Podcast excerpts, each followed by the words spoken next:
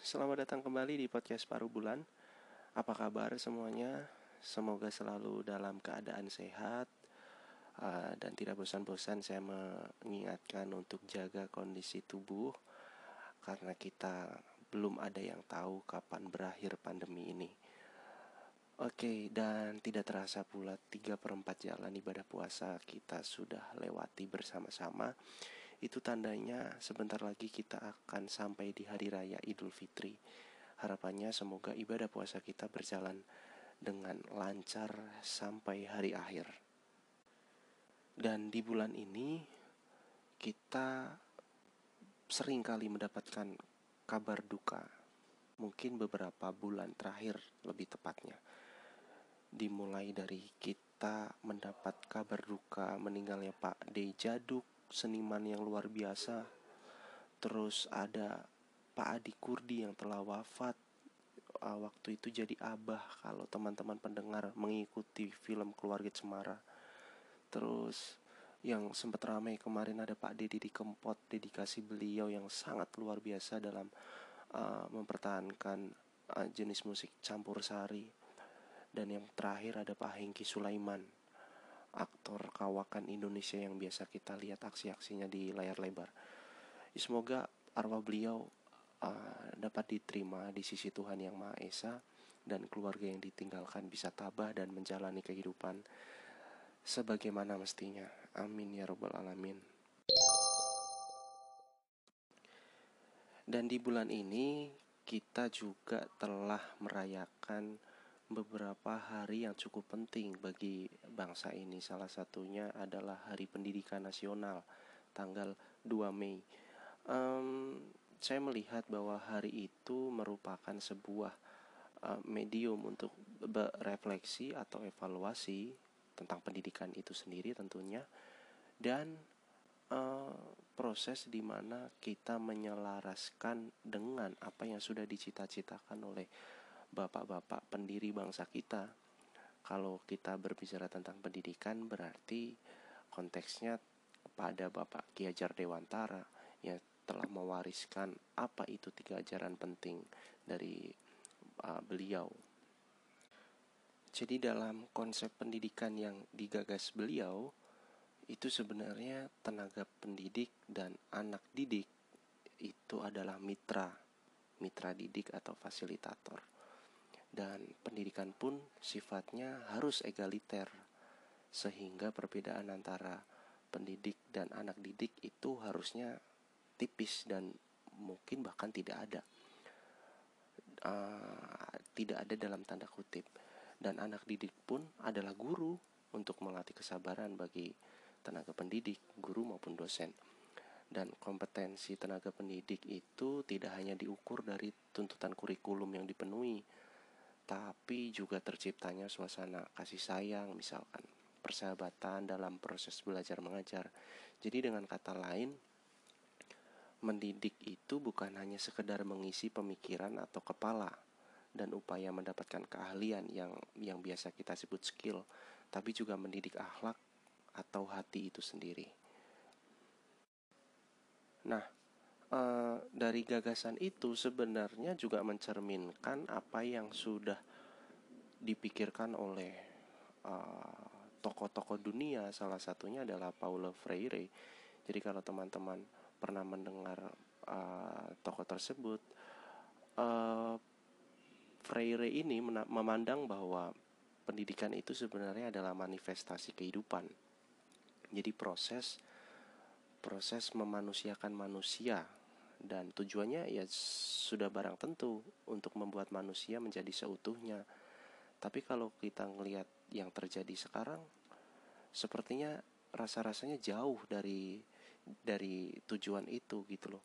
Dan yang terjadi malah dehumanisasi atau membuat manusia malah menjadi lemah dan tidak berdaya dalam kehidupan serta asing dengan dunianya. Nah, ketidakmampuan dan ketidakberdayaan itu apa bentuknya? Itu tercermin sebenarnya gampang. Itu tercermin pada fenomena misalkan setiap kali uh, mahasiswa lulus dan beribu-ribu uh, langsung tuh dari mahasiswa yang lulus itu beribu-ribu pengangguran pun langsung hadir dan yang mengajukan lamaran, lamaran pekerjaan pun tidak tidak sedikit dan hal ini terjadi gitu loh secara konstan secara rutin dari tahun ke tahun. Mereka berbondong-bondong membawa ijazah yang menjadi tumpuan dan harapan mereka untuk mendapatkan pekerjaan yang diharapkannya. Padahal sebenarnya tidak ada kaitan apa pun antara ijazah dengan mengangkut barang di gudang uh, menggunakan uh, mesin jahit gimana cara mencangkul yang baik di ladang di sawah dan hal-hal yang lainnya. Jadi kelemahan dan ketidakberdayaan tersebut sebenarnya tercermin pada ketergantungan akan sesuatu yang kuat. Nah yang kuat itu bisa berbentuk perusahaan atau negara. Dan dari situ akhirnya saya mau tidak mau harus belajar pula dan berefleksi diri ketika saya berinteraksi dengan siswa misalkan setiap hari dan saya juga melihat fenomena di lapangan itu sangat banyak sekali proses tidak memanusiakan manusia contoh kecilnya saja misalkan diskriminasi labeling terus ada judging It, yang yang itu justru kadang membuat mental illness dari siswa itu sendiri. Jadi yang uh, yang yang muncul bukannya kita sebagai pemberi motivasi, fasilitator, mensupport apa yang sudah dipunyai oleh siswa, tapi justru kita mematikan kreativitas, kita mematikan semangat, dan yang paling bahaya adalah membuat siswa tidak mempunyai rasa penasaran terhadap proses pembelajaran itu sendiri. Sebenarnya panjang kalau kita mau bercerita tentang apa yang sudah kita lakukan setiap hari, uh, kita kita temui di lapangan dan di episode kali ini uh, saya akan mengundang salah satu teman pengajar saya yang berasal dari Nusa Tenggara Timur. Tapi saat ini beliau sedang bertugas di Papua. Dan singkat cerita pertemuan saya dengan beliau itu di kota Yogyakarta sekitar tahun 2017 dan dari sekian banyak pengajar dengan latar belakang yang pernah punya pengalaman mengajar di eh, tempat-tempat uh, terpencil itu akhirnya cerita itu dibukukan jadilah sebuah satu buku dan sebelum nanti akan saya hubungkan dengan sambungan telepon uh, saya bacakan dulu cerita atau pengalaman dari teman pengajar saya tadi yang berasal dari Nusa Tenggara Timur. Namanya Kak Feli. Jadi seperti apa ceritanya? Kita langsung dengarkan saja. Cerita dari Kak Feli, pengalaman mengajar di Kabupaten Nunukan, Provinsi Kalimantan Utara.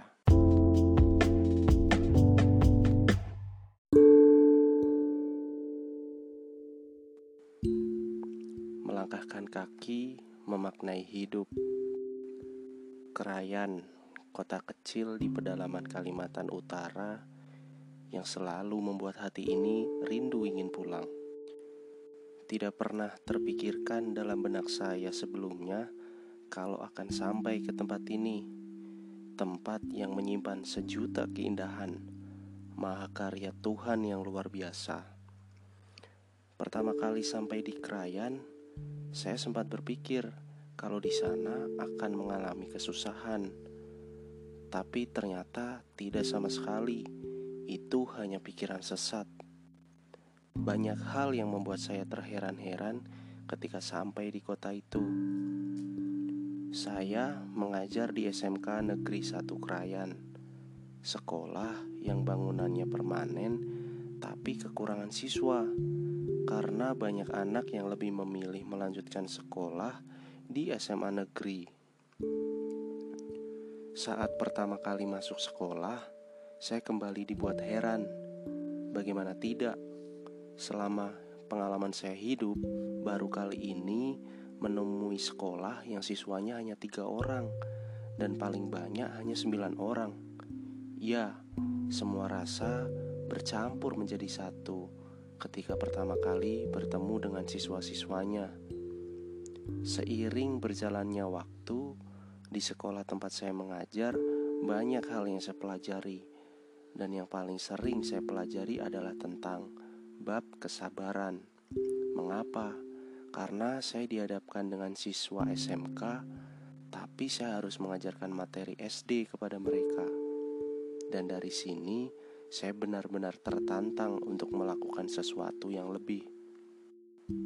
Dan yang paling unik dari Krayan menurut saya, di sana itu orang-orangnya jago makan. Sehari saja makannya bisa 5 sampai 6 kali. Sebelum makan nasi, biasanya didahulukan dengan minum teh, kopi, atau susu. Begitu juga setelah makan.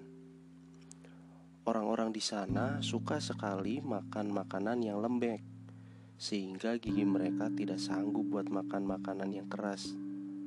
Kerayan juga terkenal dengan berasnya yang super enak, dan memang benar, beras kerayan itu sempat dinobatkan sebagai beras terenak se-Indonesia. Rata-rata penduduk di sana berprofesi sebagai tani. Sekalipun PNS, tapi mereka juga memiliki sawah. Jadi pagi hari mereka mengajar dan siang sampai malam mereka bertani atau berkebun. Setiap hari Minggu, orang-orang di Krayan menggunakan waktu yang mereka punya untuk beribadah. Dan setelah itu mereka meliburkan diri dari kegiatan apa pun karena bagi mereka, hari Minggu adalah hari khusus untuk Tuhan dan hari untuk beristirahat setelah seminggu bekerja dan disibukkan dengan kegiatan masing-masing. Sehingga hari Minggu itu lebih banyak digunakan untuk kumpul bersama keluarga di rumah. Nah, untuk memenuhi kebutuhan sehari-hari, masyarakat biasanya membeli bahan makanan di pusat kota kecamatan dari para penjual Malaysia. Hampir semua bahan makanan di sana itu dari Malaysia. Kenapa? Karena kalau bahan makanannya didatangkan dari Indonesia, harganya pasti akan lebih mahal karena harus naik pesawat. Sehingga penduduk lebih memilih mengkonsumsi hasil produksi dari Malaysia karena lebih murah, mudah didapat dan rasanya pun tidak beda jauh dari produksi Indonesia. Faktor inilah yang menyebabkan orang-orang sana sering mengatakan, "Jiwa raga kami Indonesia, tapi isi perut kami Malaysia." Di Krayan juga masih berlaku sistem barter yang paling banyak digunakan masyarakat sebagai alat tukarnya yaitu beras.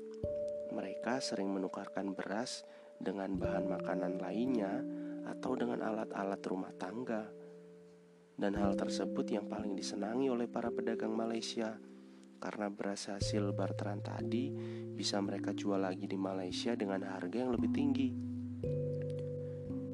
Warga Krayan beberapa juga masih menggunakan mata uang ringgit Malaysia. Sekalipun di Krayan mayoritas penduduknya petani, tapi mereka tidak pernah kekurangan. Hidup mereka selalu berkecukupan. Sedikit kisah saya tentang kerayan tercinta. Bersyukur pada Tuhan karena saya diberi kesempatan untuk bertemu dengan orang-orang luar biasa yang menjadi pelangi dan memberi warna dalam hidup saya. Penerimaan yang luar biasa dan kasih sayang yang tulus dari mereka mengajarkan banyak hal untuk pribadi saya.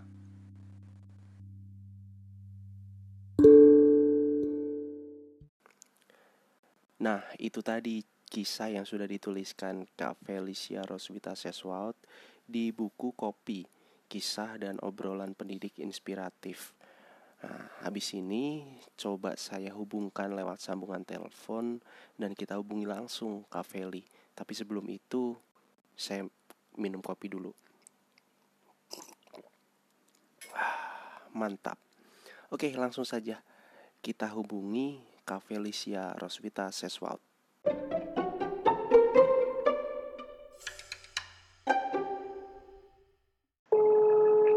Halo, selamat malam. Halo, selamat malam Kakaknya. Yo, selamat malam, Syu. Malam sekali toh di situ? Ah, Beda tidak. dua jam. Baru, baru jam 8 lewat. Oh, baru jam 8. Jangan sampai saya ada ganggu. Ah, tidak. Tidak ada doa. Tidak ada. Aman toh? Aman. Baik, sudah. Saya kangen nih bicara dengan logat timur nih. Wih, pakai logat Papua nih bisa Oh. apa? Beda kah? beda Oh tuh. beda. Tapi sama juga pica-pica toh. Pica-pica, Pak. Rio, Pulau Timur itu jelas kelihatan sekali.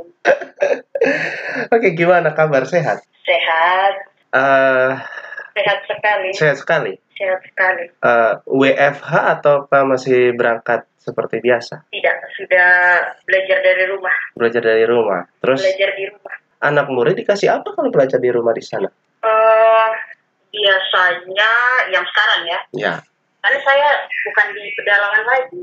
Oh bukan di pedalaman. Hmm, sudah di kota. Oh, Terus mereka dikasih apa? Kasih Di, ini Zoom. Eh, ada yang lewat Zoom, ada yang pakai Teamlink, ada yang eh, tapi kalau pakai CloudX yang Telkomsel itu belum sih. Biasanya kalau guru-guru itu pakainya Zoom dan Teamlink aja. Ada juga kalau guru-guru tua yang tidak tahu, biasanya mereka bikin WA group. Oke, berarti sudah dari rumah semua itu Ya, anak murid aman semua. aman. Cuman kan kalau di sini kan anak murid 50-50 kan maksudnya 50 orang kota, 50 orang gunung. Oh, Jadi begitu. kadang mm-mm. jadi kadang itu yang anak-anak yang orang-orang gunung yang dari gunung itu kan kadang susah menyesuaikan karena ada yang punya.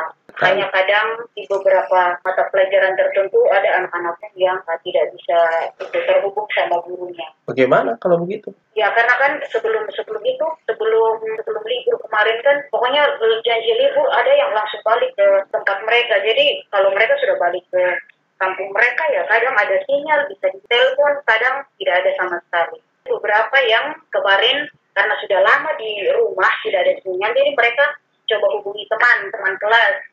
Akhirnya teman kelas cocok, eh kita belajar lewat sini lewat sini. Akhirnya ada beberapa ya orang kalau tidak salah itu yang uh, berusaha sampai bisa gabung ke ini ikut belajar Oke. kerja tugas lewat Google Classroom Yang penting semua berjalan aman. Betul kan? ya aman Oke, sebelumnya kita kenalkan dulu kakak Nyong satu ini. Perkenalan sendiri aja lah. Saya capek bilang.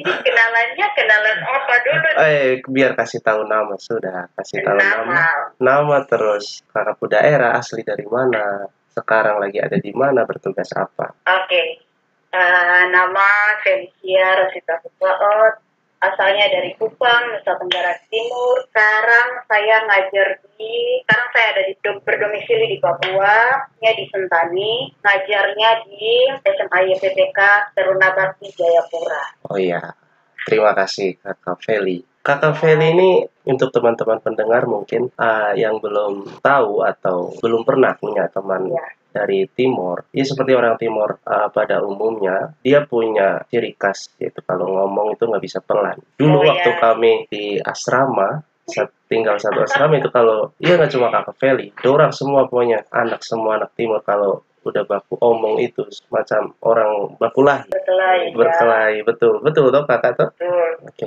Itu tidak bisa dipungkiri. Oke kakak Feli ini juga satu apa teman saya yang ditugaskan untuk mengajar. Satu sekolah waktu itu. Jadi di Jogja kami ada ngajar di Wates. Apa Yang ada sih wates? Kalau kakak bilangnya Wates atau Wat? Wates. Wates. Udah bisa pakai Wates. Dulu bu dulu tidak. Pakai SMA satu Wates. Astaga iya. Kak iya SMA satu Wates. Itu juga SMA jadi wates. nggak lama beberapa bulan. Cuman karena kita hampir tiap hari bareng bahkan baku bonceng bahasanya tuh pakai motor. bahkan waktu itu saya ingat di hari terakhir kah yang kita ban bocor pica tuh? Oh iya. Iya berangkat bocor pulang lagi pulang bocor bocor Aduh. yo mama eh, namanya memang persetan sudah tapi itu dari dari, dari kejadian itu saya, saya akhirnya bela- belajar dari Kak Feli.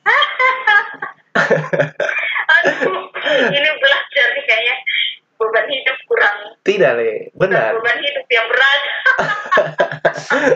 Bukan, waktu itu kan saya bilang kau berangkat kita bocor ban ban belakang, kayak terus waktu pulang waktu pulang kita bocor lagi ban depan. iya Iya, terus saya bilang, aduh kalau begini terus saya bisa tekor nih ban bocor satu hari dua kali terus kata.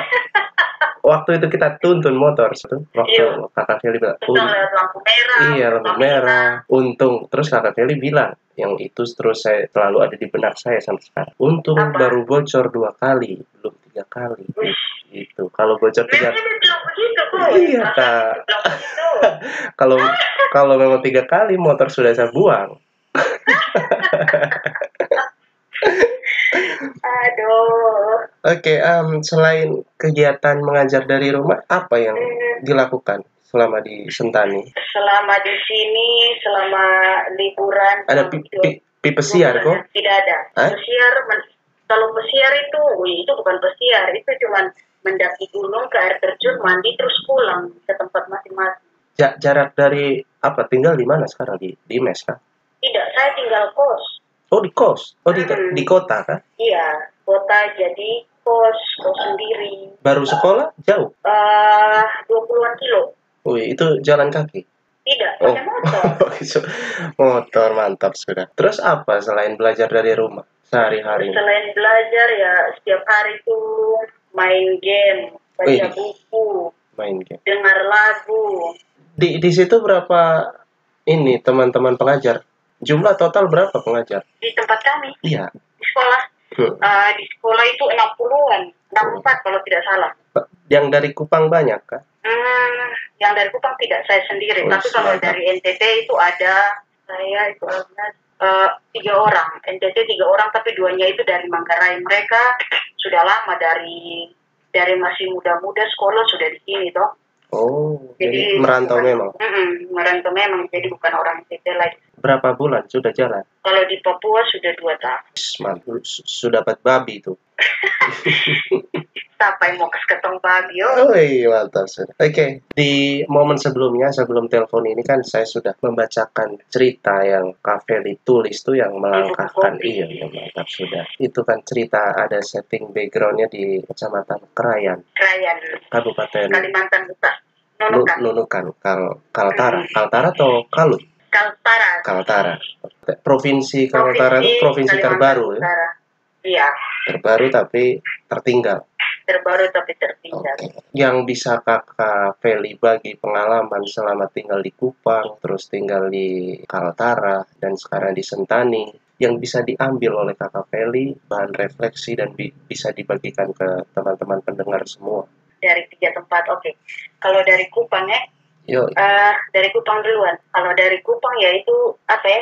Tanah tumpah darah lah begitu ya. Jadi itu tempat paling nyaman lah buat saya pulang ketika saya dari mana-mana ya itu tempat paling nyaman. Orang banyak orang yang eh, menangisi saya ketika saya pergi terus merindukan kepulangan saya ya itu Kupang. Kupang di mana kakak? Wali kota.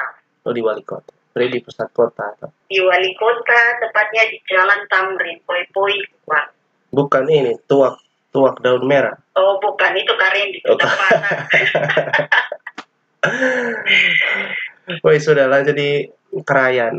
Kira-kira waktu di Krayan bagaimana pengalaman di sana? kalau kalau di Krayan eh, pengalaman di di sana eh, di sana bagus apalagi kemarin dapat tempat tugas yang Krayan kan penghasil beras terenak nomor satu mantap. jadi yang bersyukur pas sampai di sana aduh kayaknya ini hidup akan susah. Karena itu pertama kalinya hidup jauh dari orang tua. Tapi ternyata pas sampai di sana dijemput terus mulai eh, ternyata sebelum kami pergi itu orang tua itu yang sudah sudah berunding dan ternyata kami di- karena kami dua berdua jadi kami dibagi.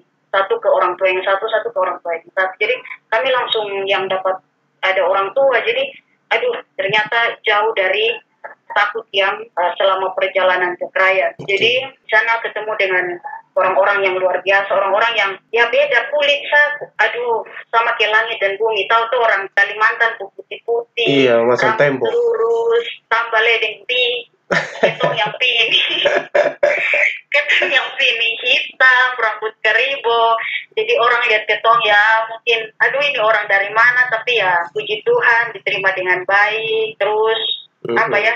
Ternyata di sana bukan dapat dapat keluarga, bukan cuma satu. Banyak. Iya, jadi setelah adaptasi beberapa minggu, beberapa bulan, ternyata mulai ajak yang lain ajak ke sini, yang lain ajak nginap di rumah mereka, makan segala macam. Akhirnya orang tua yang sebenarnya ini juga kadang rasa rasa kurang hati karena aduh kok ini anaknya jadi berpencar-pencar ke sana kemari ke sana kemari. Tapi ya tetap eh, sekalipun sudah selama setahun di sana dia pernah keluar banyak uang karena orang tua perhatikan berat segala macam makan minum semua orang tua kasih. Sampai sekarang pun kami sudah kita sudah pisah berapa? 2016 sekarang 2020 tiga tahun lebih tapi komunikasi masih lancar orang tua Wih, kadang mantap. masih orang tua masih kasih uang jajan Wih, kayak gitu. Oh, i- itu ini ke- kepala sekolah kah? Atau tidak Bu- bukan. Eh, orang tua itu orang tua dari eh, asli dari kampung tempat tugas kami. Kampung itu namanya Terang Baru. Mm-mm. orang tua masih sempat apa ya tidak bukan guru juga petani. Kan ada dua sih sebenarnya orang tua. Yang satu petani biasa yang satu memang bapak. Bapak itu kepala sekolah kepala sekolah SD ya sampai sekarang komunikasi masih baik masih mereka masih tetap telepon terus kasih uang jajan kayak gitu kasih uang jajan tuh maksud bagaimana? kasih uang jajan tuh yang kan kemarin minggu lalu kan saya ditelepon. Ah, ah. uang uang jajan itu maksudnya eh, bapak itu kirim uang terus bapak bilang itu buat kamu jajannya segala macam mungkin dia tahu anaknya di sini guru guru kontrak jadi Wih, kasih uang jajan buat mantap. bertahan hidup di Papua Masih setor uang kah? iyo Wih, mantap. sudah. sama mama masih kasih Kasih reken, padahal kasih rekening saya juga toh. eh aduh Wih, baik juga Bapak tuh. iyo bilang kalau dekat saja mungkin sudah kirim beras apa Ih, tapi ya kasihan. jauh begini Memang ya sudah akhirnya dikasih uang orang tua kasih uang buat It- itu Atau da- mau untuk untuk menggambarkan teman-teman yang masih penasaran dengan kerajaan itu daerah perbatasan langsung dengan tanda langsung dengan Malaysia. berapa jam kira-kira jalan kaki? Eh, aduh, itu tidak jalan kaki ya, itu harus naik mobil. Oh, harus naik mobil ya perbatasan. Heeh. Sebenarnya kalau tidak hujan itu bagus. Memang jalannya masih jalan tanah, tapi kalau tidak hujan bagus. Tapi kalau hujan itu yang agak ini becek segala macam, jadi agak lama. Kalau tapi kalau jalan apa pas musim panas, tanahnya kering itu jalan paling tiga jam sampai. Wih, jalan tiga jam tuh macam dari Jogja Tiga ke mana? jam, ya? tiga, dua jam lebih lah tergantung joki. Oke, ini ada satu hal yang menarik waktu kakak tulis di buku kopi ini, yang jiwa raga kami Indonesia tapi isi perut kami Malaysia. Ya, Itu gimana tuh? Nah, jiwa jiwa, jiwa raga kami Indonesia tapi isi perut kami Malaysia itu maksudnya begini orang-orang Krayan mereka itu kan jauh dari ibu kota kabupaten jadi kalau dari Nunukan ke Krayan itu harus Hmm. naik pesawat kecil Susi Air Ya, jadi eh, terus sedangkan dari Malaysia ke Krayan itu cuma pakai mobil dua jam tiga jam sampai nah saya tulis begitu karena semua makanan yang ada di Krayan itu made in Malaysia buatan Malaysia Jadi, semua. Iya, sekalipun mereka orang Indonesia, tapi mereka makanan untuk bahan makanan mereka uh, konsumsi punya Malaysia karena ya lebih uh, dapat lebih gampangnya dari Malaysia kalau dari Indonesia kan mahal karena uh, ongkos angkut lagi dari kota ke mereka ke Krayan. Oke, sudah. Itu yang mungkin bisa jadi uh, gambaran buat teman-teman kalau hidup di perbatasan juga tidak semudah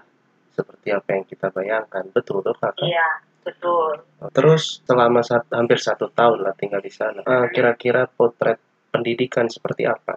Kalau menurut Kakak Ferry, Kalau potret pendidikan Ap- sudah layakkah mulai dari fasilitas, tenaga pendidik, terus wawasan dari masyarakat? Menurut Kakak Ferry, Eh, kalau untuk tenaga pendidikan sudah sudah lumayan baik karena di sana sudah sudah ada GGD segala macam. Terus tapi kalau fasilitasnya masih sangat kurang karena di sana itu eh, pengetahuan untuk ada sekolah yang fasilitasnya sudah lengkap tapi Mm-mm. eh, pengetahuan mereka untuk menggunakan fasilitas itu yang masih kurang. Hmm, jadi pemahaman siswa untuk menggunakan fasilitas tuh. Eh, ada juga eh, iya selain pemahaman siswa ada juga guru-guru yang masih ketinggalan. Terus sekarang di mana Santani, Papua? Kira-kira apa yang Kalau yang bisa dibagikan? Kalau yang di sini sekarang eh, Pendidikan di Indonesia bagian timur ke mana? Pendidikan di Indonesia bagian timur. Kalau mau saya bandingkan ya sama saya, kalau sama saya bandingkan sama yang di Kupang atau NTT, eh, masih masih lebih bagus di sana di tempat saya. Di Kupang? Heeh.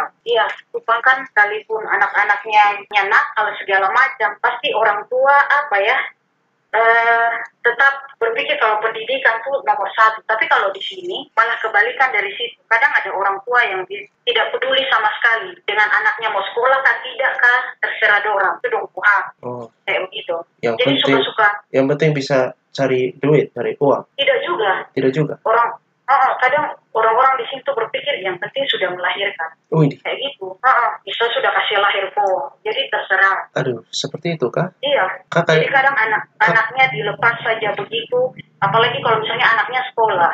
Mm-mm. Kalau sudah anaknya sudah masuk sekolah sudah dilepas, guru bertanggung jawab. Eh, dia tidak mau tahu lagi. Yang penting beres.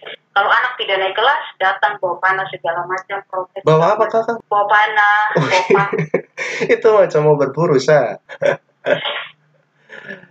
Terus misal kakak Feli sebagai guru atau tenaga pengajar di situ menemui orang tua yang tadi macam bawa panah, bawa Hmm. bagaimana antisipasinya? Eh, saya belum pernah pernah mengalami itu, tapi semester sebelum saya masuk ke sekolah, sebelum saya masuk ada teman-teman yang alami seperti itu. Pas mereka mengalami sampai orang tua kan ke sekolah bawa bawa orang-orangnya kayak masyarakat masyarakatnya terus bawa benda tajam. Guru yang bersangkutan ini disembunyikan, maksudnya dia tidak ada di situ. Kepala sekolah sama beberapa guru eh, ada juga yang orang asli berdiri di bagian depan maksudnya bicara sama mereka segala macam kasih penjelasan baik-baik kalau guru yang bersangkutan tidak tidak dihadirkan di situ karena ya tahulah kalau misalnya Resiko. kalau dihadirkan ya iya resikonya lebih besar Jadi antara guru dengan uh, orang tua kadang juga masih ada hal-hal yang sensitif di sana. iya apalagi kalau orang tua yang di gunung Suku apa kakak di sana?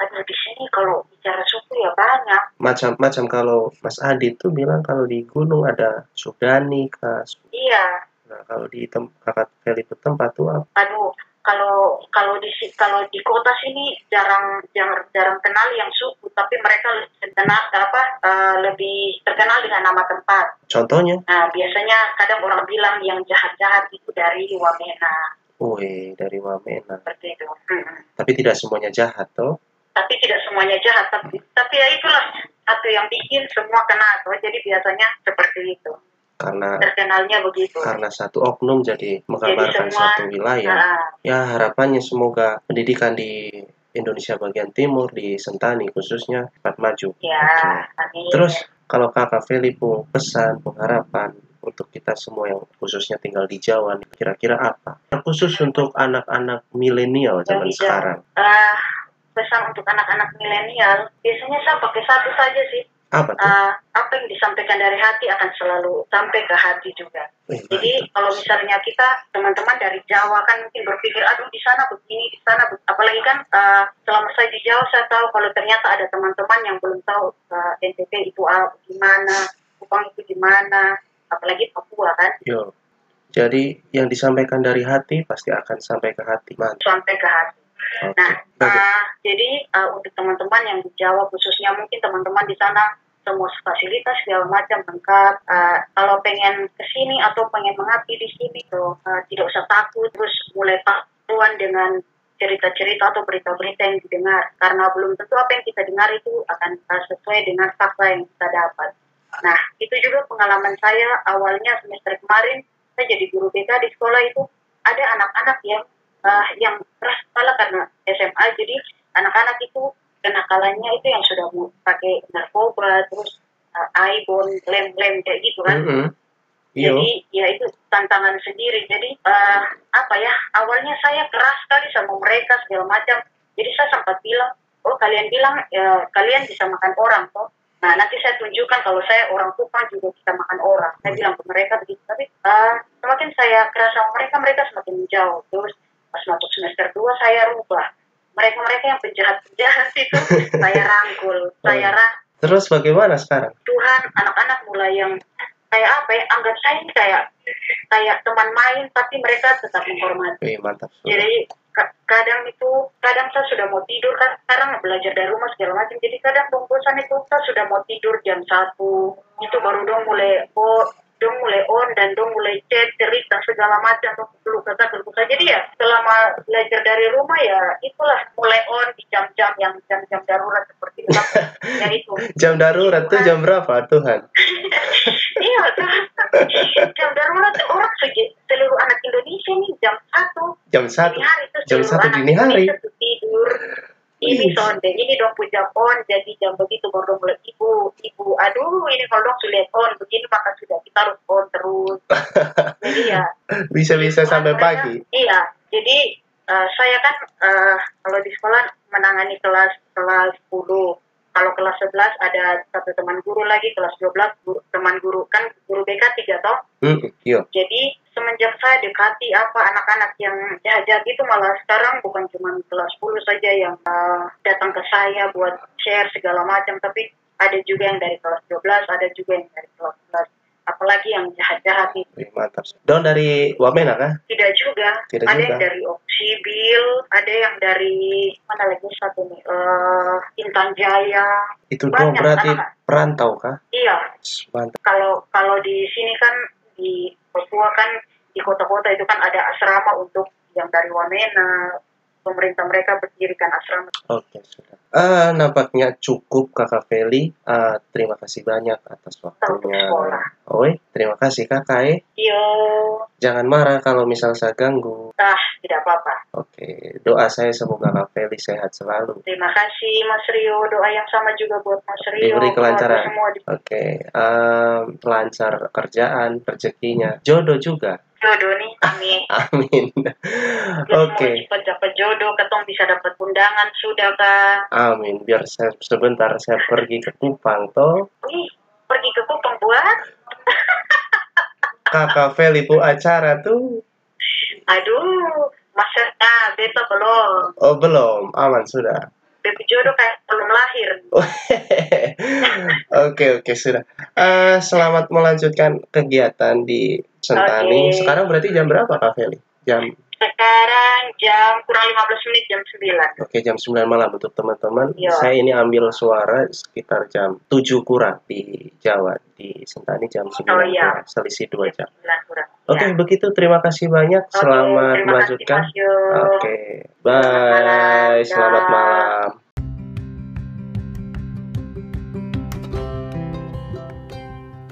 Oke, itu tadi obrolan saya dengan Kak Feli, pribadi yang sungguh sangat menyenangkan, Eh, pengalaman yang berharga bisa mengenal Kak Feli. Saya juga sudah membagikan kisah pengalaman mengajar Kak Feli di Kabupaten Nunukan, Kalimantan Utara. Semoga hikmahnya bisa kita ambil, pesan moralnya bisa kita dapat bahwa sesungguhnya ketika kita berada di kondisi sesulit apa pun, selama kita bisa menerima kenyataan itu dan berdamai dengan diri sendiri, insya Allah semuanya akan berjalan dan baik-baik saja. Jangan lupa juga pesan Kak ketika kita melakukan sesuatu dan ketika menyampaikan sesuatu, libatkanlah hati karena apa pun yang kita sampaikan ketika itu dari hati akan selalu sampai ke hati. Terima kasih atas waktunya dan semoga sehat selalu. Sampai jumpa di episode selanjutnya. Bye.